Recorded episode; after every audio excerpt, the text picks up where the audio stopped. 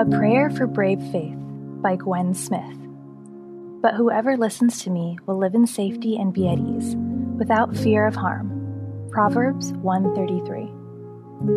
It's understandable that we wrestle with the opponent of fear. The world is broken and life isn't a Hallmark movie or a fairy tale, although I do love a good Hallmark movie. In the same token, when I realize it's completely normal for us to process emotions of anxiety and unrest, the Bible says that it is not God's plan for us to crumble in its wake. Second Timothy one seven. We can't let fear run our lives. Fear was never meant to control or consume us. The good news is that God doesn't just tell us to suck it up and deal. He gives us the tools we need to help us in the fear fight. God's wisdom is perfect.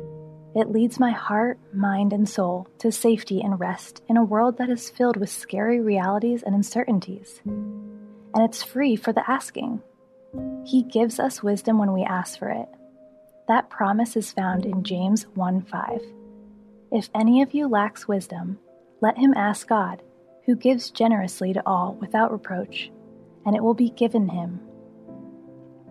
When we ask for and listen to God's wisdom, when we hear it, yield to it, apply it, and obey it, we will live in peace. Not the world's peace, God's peace. We will be at ease in Christ, not with perfect lives, but with lives that are led by the Spirit of God, not controlled by fear and anxiousness. We can and will experience calm in spite of the chaos. I hear your pushback. Really? That seems too easy. It's just not that simple, Gwen. Don't get me wrong, I'm not trying to tap an easy button here. The biblical instruction might be simple, but the implication of it isn't. If you and I are going to live with a brave faith, we need God's help. Remember, Jesus said that without him, we can bear no fruit. John fifteen five. What does the fruit have to do with this conversation? Glad you asked.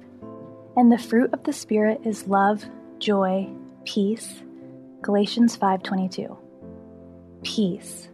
God's peace is more powerful than the fears of this earth, and his peace abounds in his presence. It is evidence of the Holy Spirit at work within us.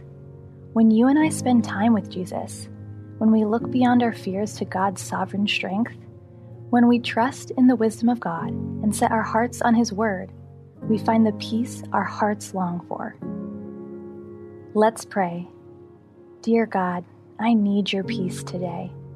I know that in order to be at rest, I have to stop juggling fear with faith. So I ask for your wisdom. Help me to be brave. I come now and hand over these concerns to you. Fill me with your love, joy, and peace instead, Lord. In Jesus' name, amen.